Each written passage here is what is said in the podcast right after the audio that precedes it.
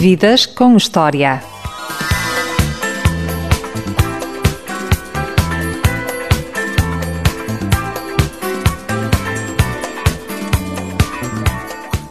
Olha que coisa mais linda, mais cheia de graça, é ela menina que vem, que passa, seu doce balanço a caminho do mar. É a coisa mais linda que eu já vi passar. É verdade. eh, Esta música do Tom Jobim e do Vinícius de Moraes podia ser perfeitamente a introdução para a entrevistada de hoje no Ultraleve. Ela é uma excelente jornalista, uma das mulheres mais bonitas da televisão portuguesa e, acima de tudo, é uma grande amiga. Boa tarde, Susana Bento Ramos. Bem-vinda ao Ultraleve. Oh, Diogo, eh, que palavras fantásticas, eu não mereço. Não são minhas, são, são do Vinícius de Moraes e do Olha, Jobim. transportou-me para Ipanema, sem dúvida, e o que eu dava para estar em Ipanema nesta altura do ano. Gostas do Brasil? chegada, Amo o Brasil e adoro ir ao Rio de Janeiro sempre que posso. Eh, tô- há dois anos seguidos que, que vou, nesta altura do ano, precisamente, que é quando apetece. Precisar de calor. Eu preciso muito de calor. Eu, eu acho que lido muito mal com o frio, com a chuva, com o vento. Odeio esses dias, deprimem-me de alguma maneira. Sou uma mulher de sol, sem dúvida. Para os ouvintes que não sabem, esta entrevista está a ser gravada em pleno inverno, em pleno de janeiro, no início de janeiro. Pois é, início de 2011. Bom ano. Bom ano também Diogo. para ti e para todos os nossos ouvintes. Muito sucesso para este projeto radiofónico e para outros vindores. Mereces tudo, é o que eu te posso dizer, Diogo. Susana, tu já fizeste rádio? Noutra dimensão, é verdade. Chegaste há pouco aqui ao estúdio. Tens alguma recordação, alguma memória da rádio? A rádio tem, tem aqui um- uma coisa curiosa que eu, que eu vou contar-te e contar aos nossos ouvintes que eu desde miúda que queria fazer rádio porque lembro-me dos meus professores e de pessoas que se cruzavam comigo na minha vida de me dizerem sempre ai tens voz de rádio, ai tens voz de rádio. E eu ouvi isto a minha vida toda e de repente curiosamente comecei pela imprensa depois fui para a televisão onde estou e permaneço e só consegui fazer rádio no ano passado No Rádio Clube Português? No Rádio Clube Português. Rádio Clube Português. Olha, foi curiosíssimo porque eu tinha um programa com a, a Célia Bernardo e com a Filipa Garnel que se chamava A Mesa com Elas, que no fundo era uma conversa de, de café entre três mulheres sobre os temas da atualidade. Eu adorava aquele programa, achei, achei fantástico. E de repente, não é que terminem com o programa, não. Terminam com a rádio. Ser É em grande, é em grande. Insólito, insólito. Não é cá terminar, não, o programa não presta. Não, não. Terminamos com a rádio e pronto, e olha, a minha experiência ficou interrompida, mas espero retomar. Olha, estou a fazer hoje o, o gosto ao dedo. Obrigada pelo convite. Neste caso, à voz. À é? voz. Sem dúvida. Susana, um cheiro que tu guardes da infância. Uma infância passada no bairro da Encarnação. Ai, mas que bem que ele pesquisou. Olha, não só também eh, em Benfica, eu morei por cima do Fonte Nova até aos meus 12 anos e só depois eh, mudei para o bairro da Encarnação. E é curioso que tenho mais memória do cheiro a pipocas, por exemplo, porque eu Do ia cinema, imenso ao cinema ali no Fonte Fonte Nova. Nova. Eu adorava qualquer coisa que eu precisasse, gomas na altura, que era uma coisa que me movia, eh, vá de descer o elevador e ir até ao, ao Fonte Nova. Pois na encarnação é um, já é um cheiro quase a campo, porque apesar de estares em Lisboa, de facto aquilo é uma calmaria tal. É, é viveres em frente a um jardim, é sentires eh, uma, uma Lisboa diferente daquilo a que estamos habituados, por exemplo, no Marquês de Pombal.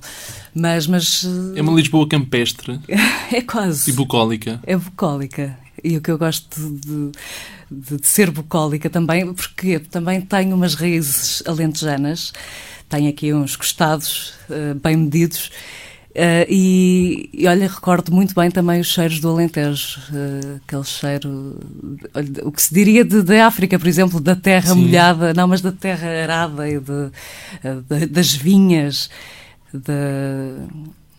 Tu do gado também, que eu sou louca por cavalos. Frequentaste o Colégio Salesianos nesta altura, não é? Nessa altura da tua vida. Sim, eu fui menina de colégio até Menina aos de meus coro. 17 anos e Quem diria? Quem diria?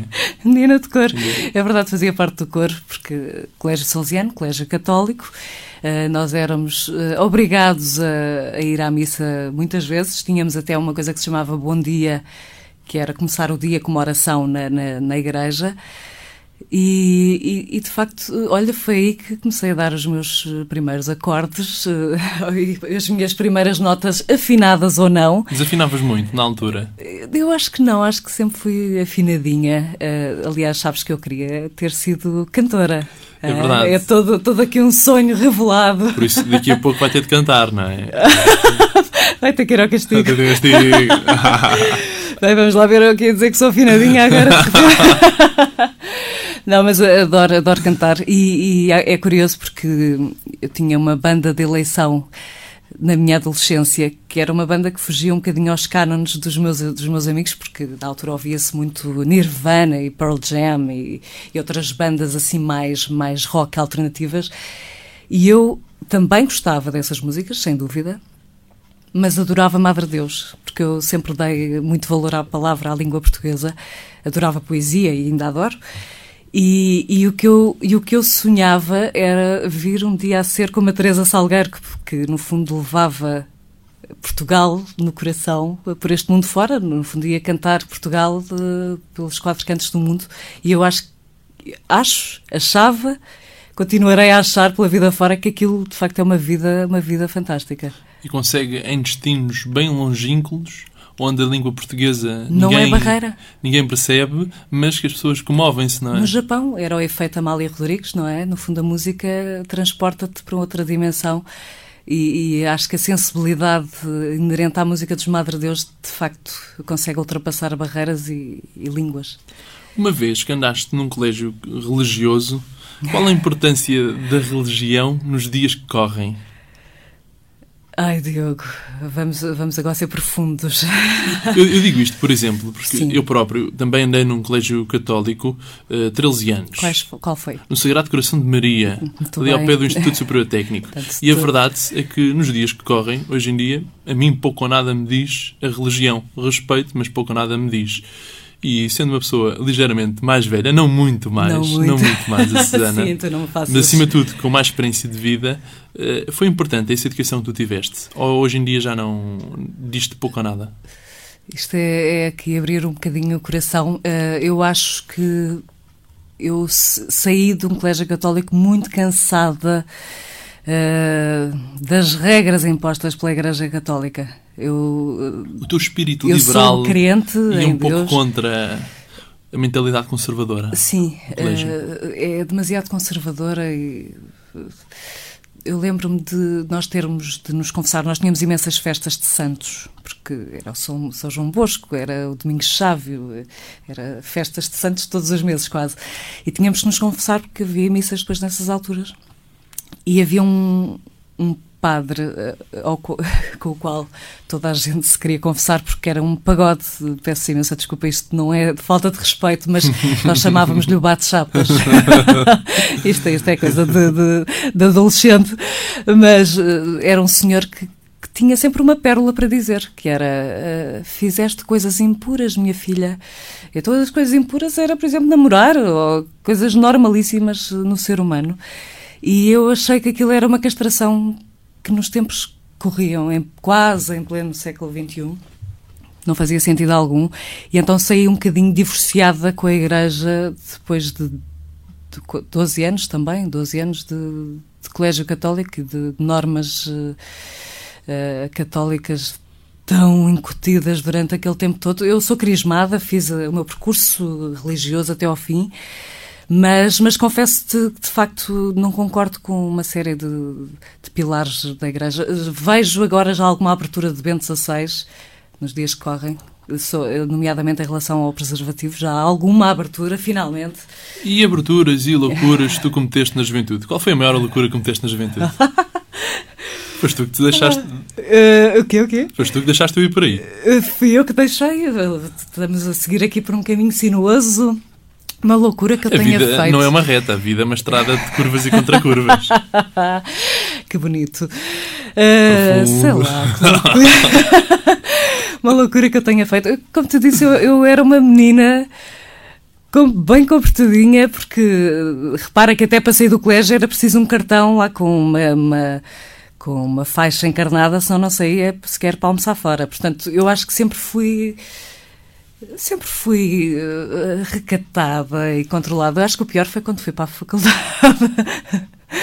o Rui Veloso tem uma música com letra de Carlos T que diz: Quero o meu primeiro beijo, não quero ficar impune e dizer de cara a cara: muito mais é aquilo que nos une do que aquilo que nos separa.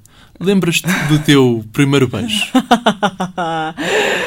Antes de mais, diz, de, tenho que dizer que o Carlos T é genial, é brilhante. Essa, essa frase do é muito mais o que nos une do que aquilo que nos separa.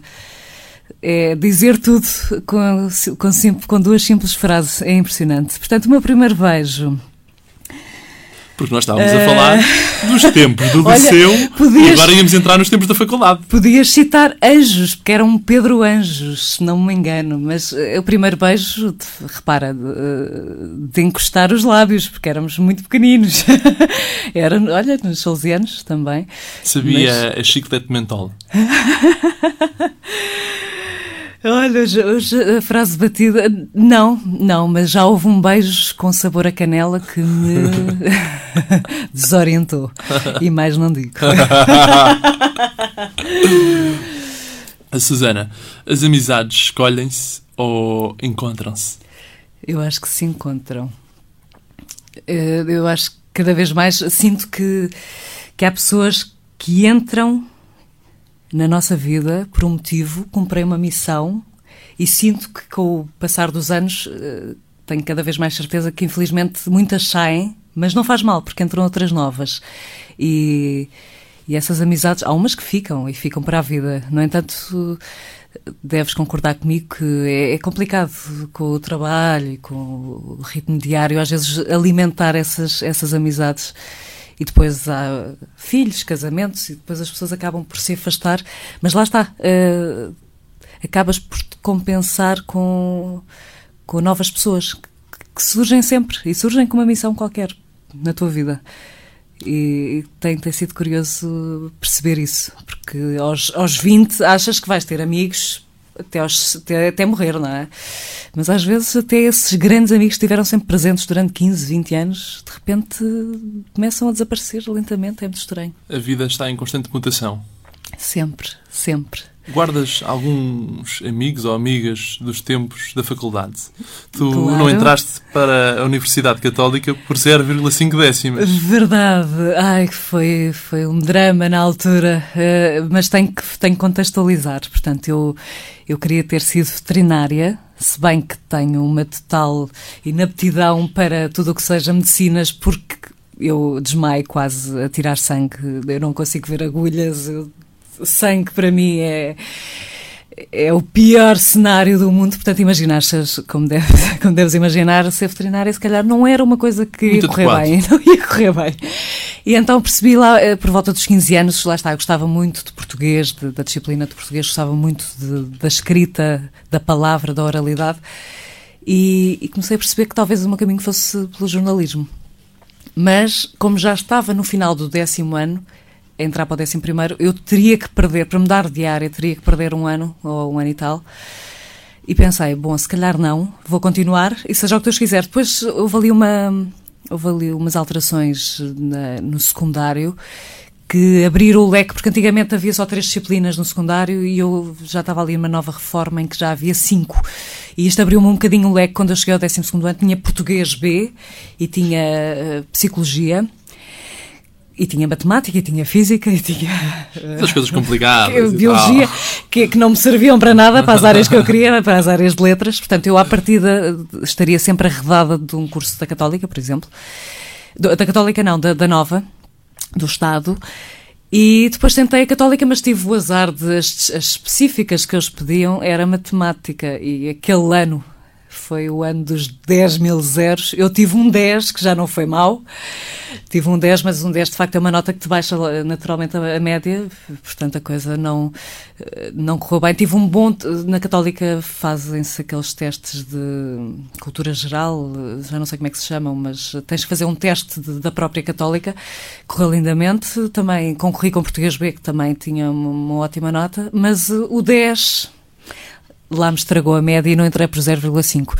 Fiquei muito chorosa, muito desgostosa, mas depois lá está, fecha-se uma janela, mas abre-se uma porta a algures e tinha-me inscrito também. fecha-se uma porta e abre-se uma janela. Uh, sim, Desde mas que eu não acho seja que. Eu acho que... 12 segundo andar, não, muito jeito. Olha a desgraça. Não. E então tinha, tinha também posto a hipótese o ICHEM, que é o Instituto Superior de Comunicação Empresarial, que é uma faculdade uh, muito interessante ali no Príncipe Real, que, olha, para mim foi a continuação quase do colégio dos Salesianos, porque era o mesmo género de, de alunos. Uh, era, e é uma coisa pequenina também, que, familiar quase. Mas, mas de facto tinha um curso que se chama Comunicação Empresarial, que, tem, que é assenta em três pilares e um dos pilares fundamentais é também jornalismo, felizmente. E eu já sabia, já conhecia eh, este curso porque o irmão de uma colega minha dos 12 anos me eh, tinha, tinha dito que, que o irmão estava a frequentá-lo e que estava super satisfeito porque tinha uma vertente muito prática. E o que é certo é que uh, eu amei o curso porque, só para teres uma noção, ao fim do primeiro ano estava a estagiar no Diário de Notícias, portanto eu estava a construir o meu caminho. E o Ana pego no Diário de Notícias. Mário. Betancourt Rezendes. Em Mário Betancourt Rezendes. Claro, saudoso Mário Betancourt Rezendes. Um grande amigo de... Hoje a entrevista está a ser muito intimista uhum. e eu até poderia acrescentar que não foi só uh, a Susana que não entrou na Católica por 0,5 décimas. eu quando fiz a, a, minha licenciatura em Direito e, e neste momento que o programa vai para o ar, eu estou a fazer um ano de rádio, já posso adiantar alguma coisinha sobre mim Ah, e hoje claro o ouvinte vai ficar a ficar. A saber mais um pouco, porque é uma entrevista muito intimista, porque eu sou o grande amigo da Susana e se sei alguma coisa de jornalismo, devo em grande parte à Susana. E é essa pessoa que agora falávamos, do Mário Betancourt Rezendes, porque foi sem dúvida uma pessoa que despertou em mim. Aliás, foram duas pessoas, uma aqui entre nós e outra também estará a ouvir, algures, sabe-se lá onde. Uhum. Despertaram em mim o gosto por jornalismo e por todo este espírito e esta atitude que é preciso ter para andar aqui nas ondas hertzianas e não só. Eu tenho que dizer isto, Diogo, tu, tu realmente é, és de uma tenacidade inacreditável, porque eu sei que o mercado de trabalho está negro, está complicadíssimo, está como nunca esteve. E, e o Diogo, para quem não sabe, estagiou na TVI. Uh, eu tentei dar-lhe o maior amparo possível, uh, porque tive gosto nisso e porque vi que o Diogo tinha uma garra fora do normal, mas tenho que sublinhar isto. Uh, se o Diogo está a fazer este programa de rádio foi porque tentou a pulso não se deixar adormecer, não é? Ficar nessa letargia que Mas é o visto- desemprego, ou pelo menos o, o não arranjar trabalho, nesta área da comunicação social que está muito complicado. Está visto uma coisa, que é, quem não entra na Católica por poucos décimas consegue fazer as coisas. Consegue, porque vai pelos seus meios, é que nós temos isso em comum, é de facto nós O somos curso de lutadores. Direito acabou de não ser a Direito, acabou de ser uma Torto. li- Acabou torto de ser torto. para os lados da Autónoma. Também gostei muito, também Claro. foi uma excelente faculdade com uma dimensão diferente, mas também foi muito, muito E interessante. dá-te uma abrangência de conhecimentos muito interessante, porque não precisas ser um jornalista, não precisa tirar o curso de comunicação social. Aliás, os, os primeiros jornalistas tinham cursos de tudo e mais alguma coisa E menos o mais curioso social. é que, passado estes anos todos, a segunda tentativa foi de vez. Estou a terminar o mestrado na Católica em jornalismo. Olha, A vida dá muitas voltas, não dá-? A vida dá muitas voltas, é um facto. É um facto. Mas, eh, olha, e por dizer isso, lá está, não entro na Católica, entro no ICHEM, tive o Mário Rezendes Rezendes. como E professor como logo no primeiro ano. no Diário, Notícia, no Diário Notícias? Foste para, para que secção? Secção de artes e multimédia que eu amei, porque eu, eu durante, aliás, tu teres um primeiro estágio numa área tão rica como essa da cultura, eu achei que a minha vida ia passar por concertos e livros o resto da vida.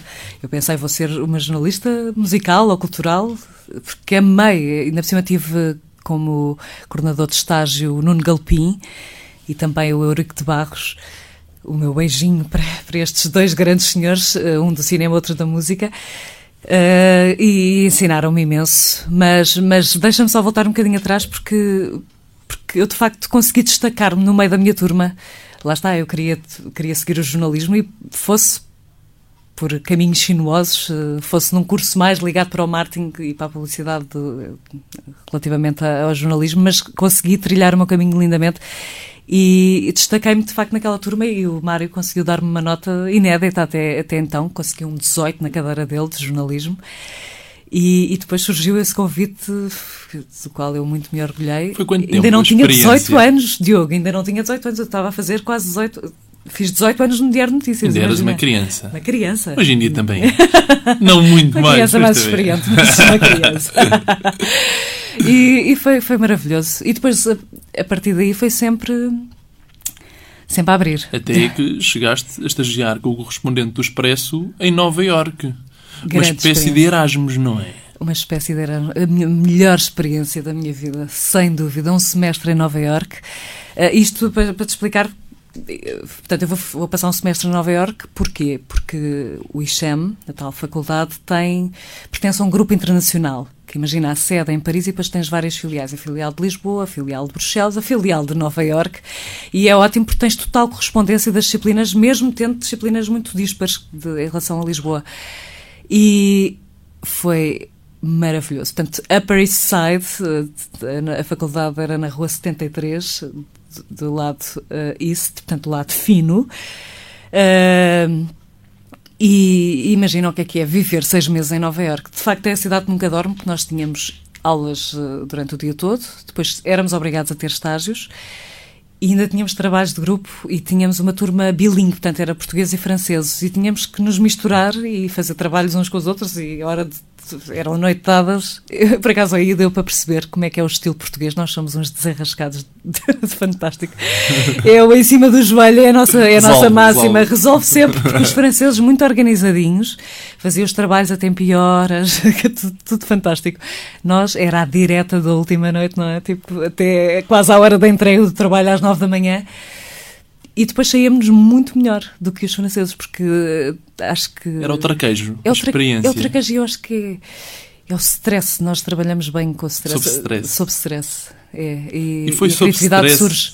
que tu foste fazer uma reportagem a um restaurante Sadomaso que foi capa da revista Vidas do Expresso. É verdade, esse suplemento já extinto, mas que todo. Eu lembro-me perfeitamente de, de, de suplemento de vidas. Sim, consegui essa proeza, consegui, eh, uma vez que estagiava com o Tony Jenkins, correspondente do Expresso.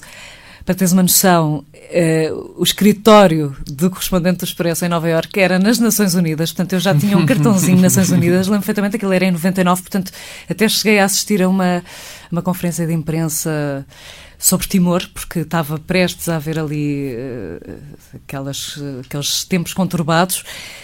E bem, era fantástico, não estás a imaginar o que é, que é estar em Nova Iorque e, e trabalhar nas Nações Unidas, muito bom. E então o Tony Jenkins propôs-me: olha, eh, já fizeste o trabalho de sapa, porque qualquer estagiário faz. Eh, agora propõe-me temas, porque lá em Lisboa eles adoram temas mais de fé de ver, e eu gosto mais é de, de economias e coisa, não tenho muita pachorra para isso. E eu disse: ah, olha que maravilha. Estou como peixe na água, porque eu- se, há, se há uma, área que eu gosto de explorar são os Fediveres, porque acho que um Fediver bom- bem feito é uma história que, que prende, é uma história que, que eu, marca. ouvi, eu ouvi tantas numa estágio na TVI.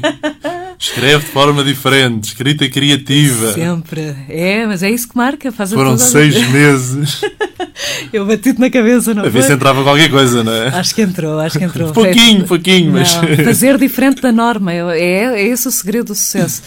E, e, de facto eu surgi com uns temas diferentes. E um deles foi esse restaurante Sadomaso, que foi de chorar a rir. Para uma hilariante. estagiária ser capa, um artigo ser capa, é uma Sim, honra. Uma honra.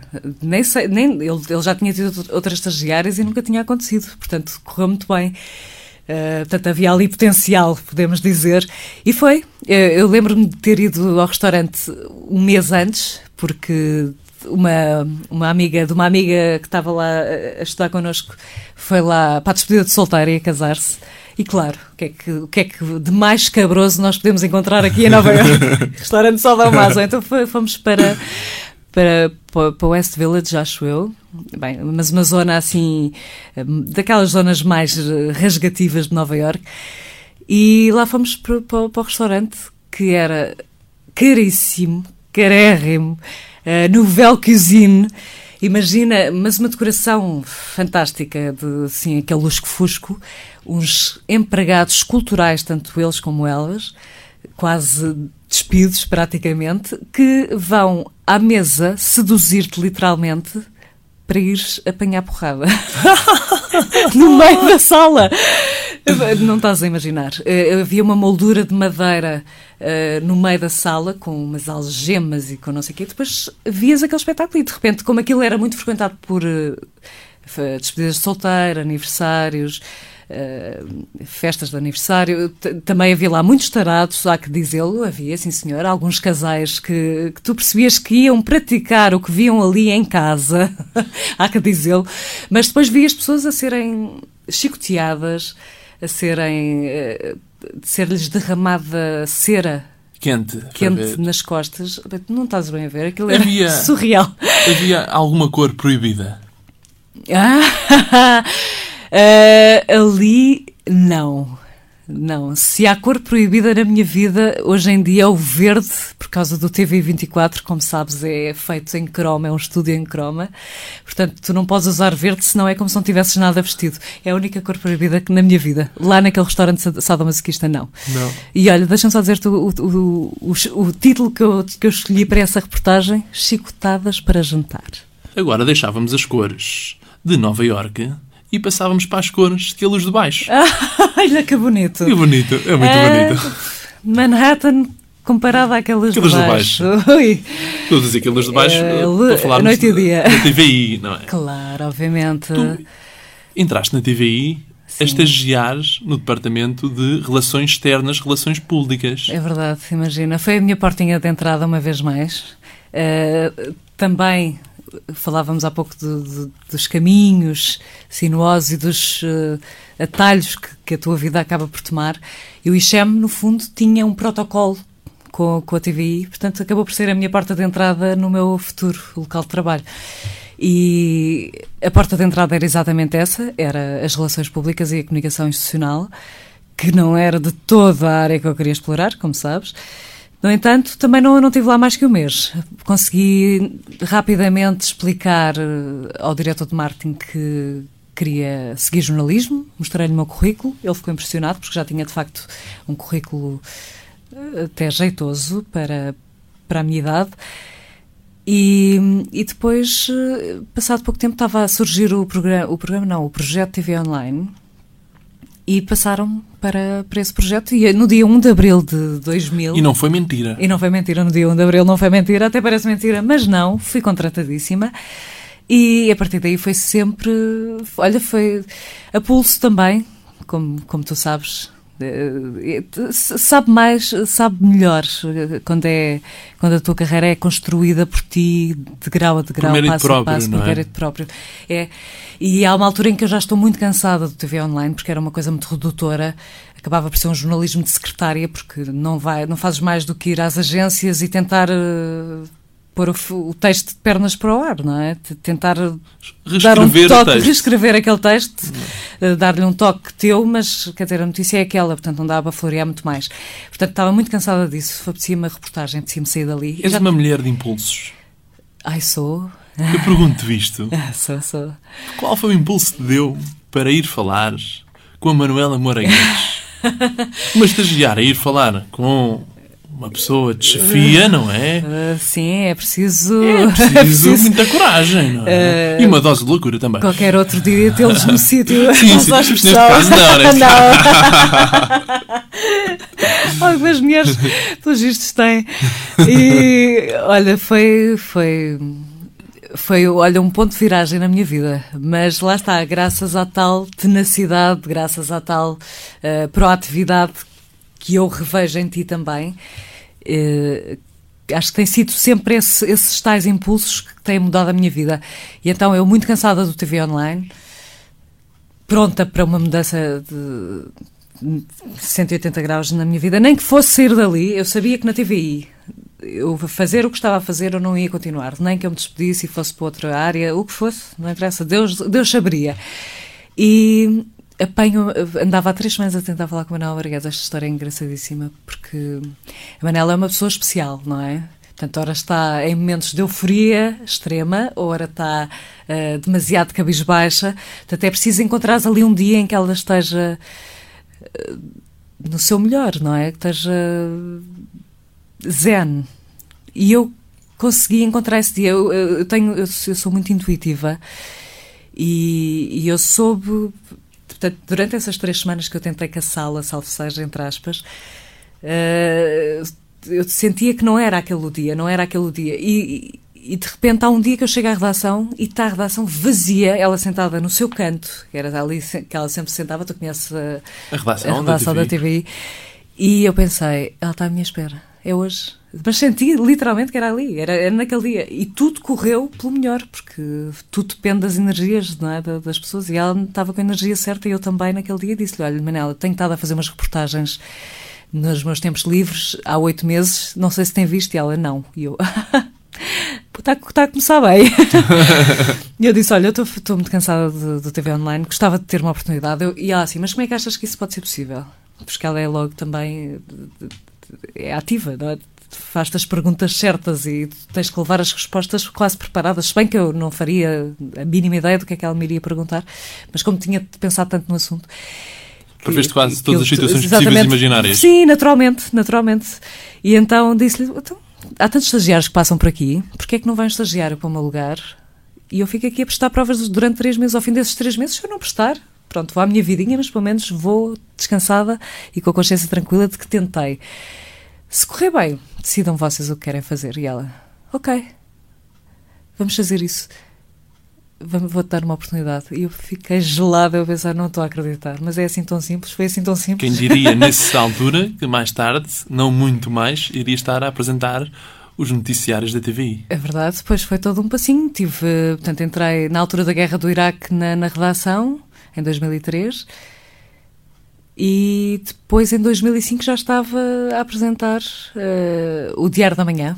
Fui na altura convidada para fazer o Diário da Manhã, que graças a Deus só fiz três meses, porque aquele horário é violentíssimo.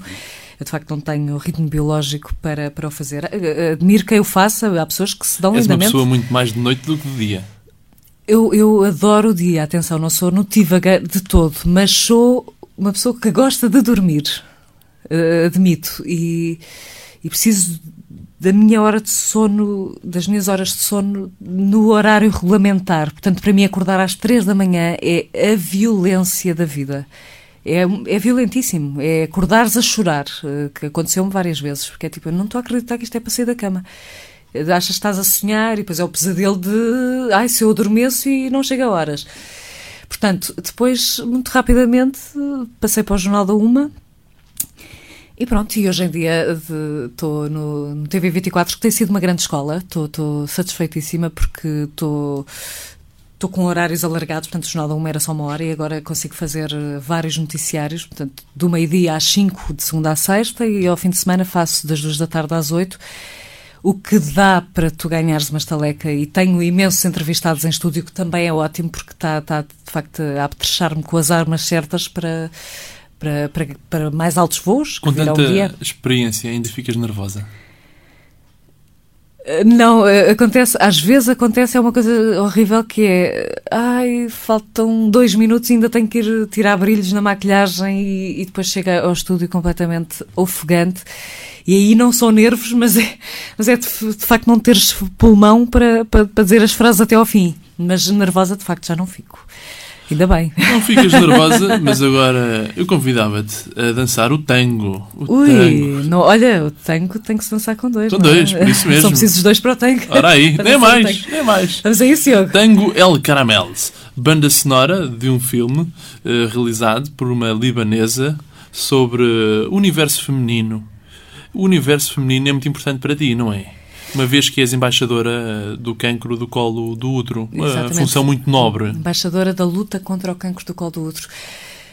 Olha, antes de mais, foi uma honra o convite. Uh, acho que a nossa missão, eu sou uma das embaixadoras, a nossa missão é passar a palavra e o passar a palavra está assente em dois pilares. Um, faça o rastreio, vá ao ginecologista, faça um teste do Papa Nicolau, uh, veja se tem algum problema e alguma probabilidade de contrair este cancro, porque este cancro mata uma mulher por dia. Atenção, é, é de facto mortífero, mas pode ser, tudo pode ser evitado se for feito um diagnóstico prematuro, portanto, atempado.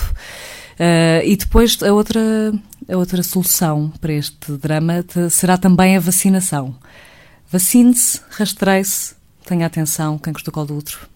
Pode matar. E agora, aumente o volume do seu rádio, feche os olhos se não tiver a conduzir e desfrute com a música Tango El Caramel.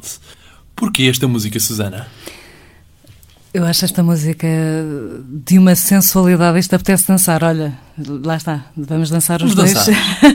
Não, é sério. Este, este eh, é uma das músicas principais do filme Caramel, da Nadine Labaki, que é uma realizadora libanesa, que, para além de realizadora, também foi uma das atrizes principais do filme.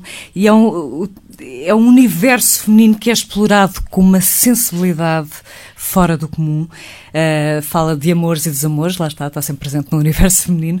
Fala fala, por exemplo, de, do que é que é um amor proibido num país como o Líbano, que é tão fundamentalista e onde limita. É um, é um país que limita o papel da mulher. Uh, uh, acho que maltrata ainda a mulher.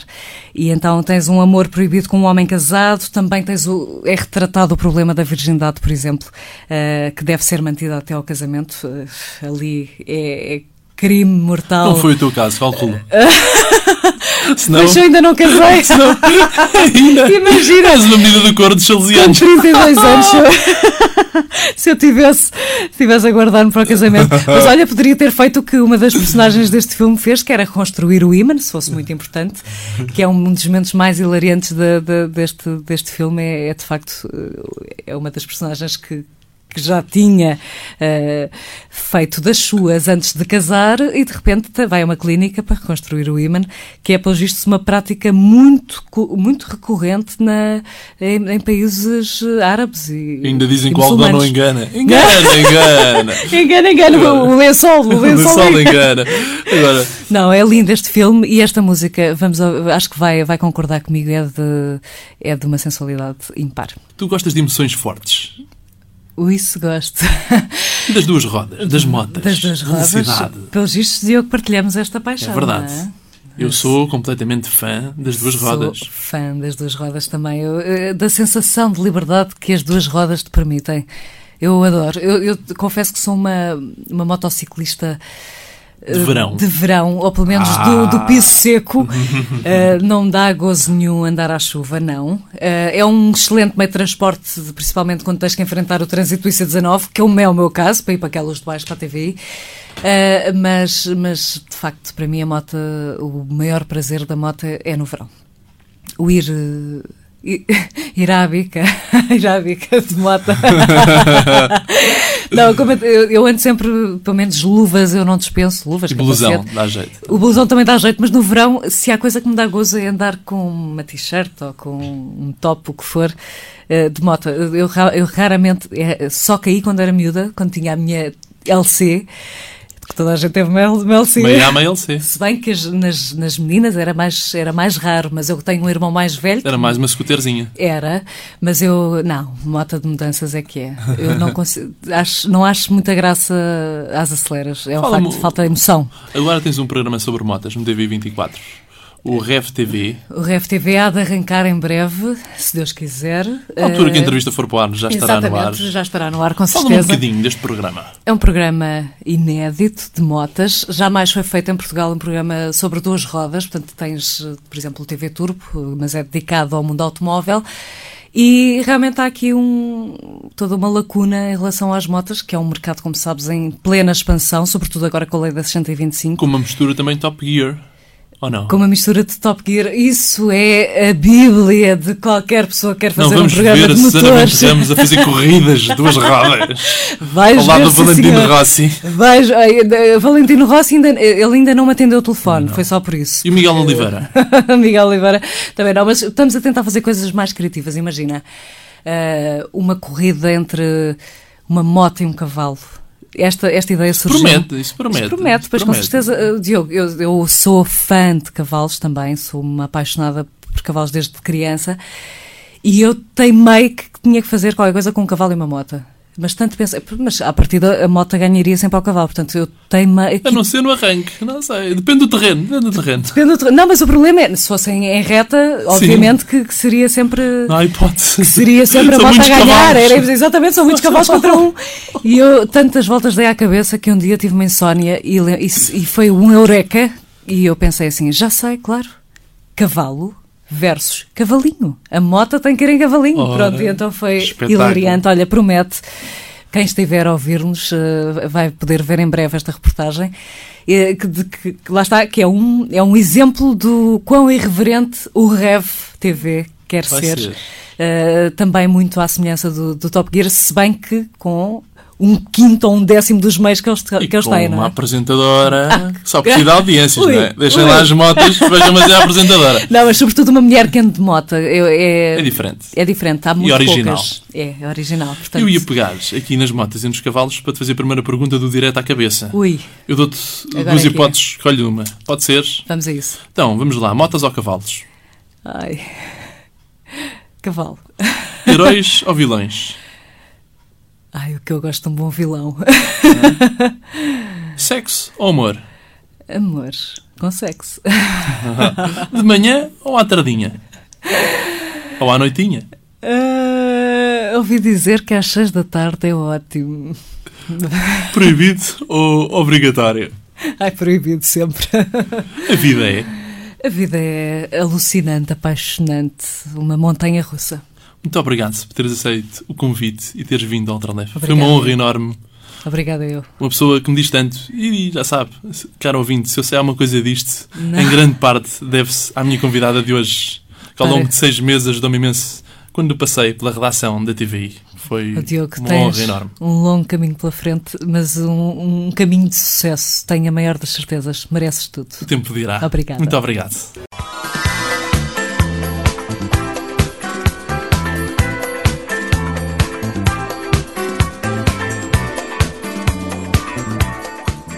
Eu sou o Diogo Marcelino e este foi mais um Vidas com História, a grande entrevista na rádio Ultra FM. Para ouvir em 88.2 ou então na internet sempre que quiseres em ultrafm.pt.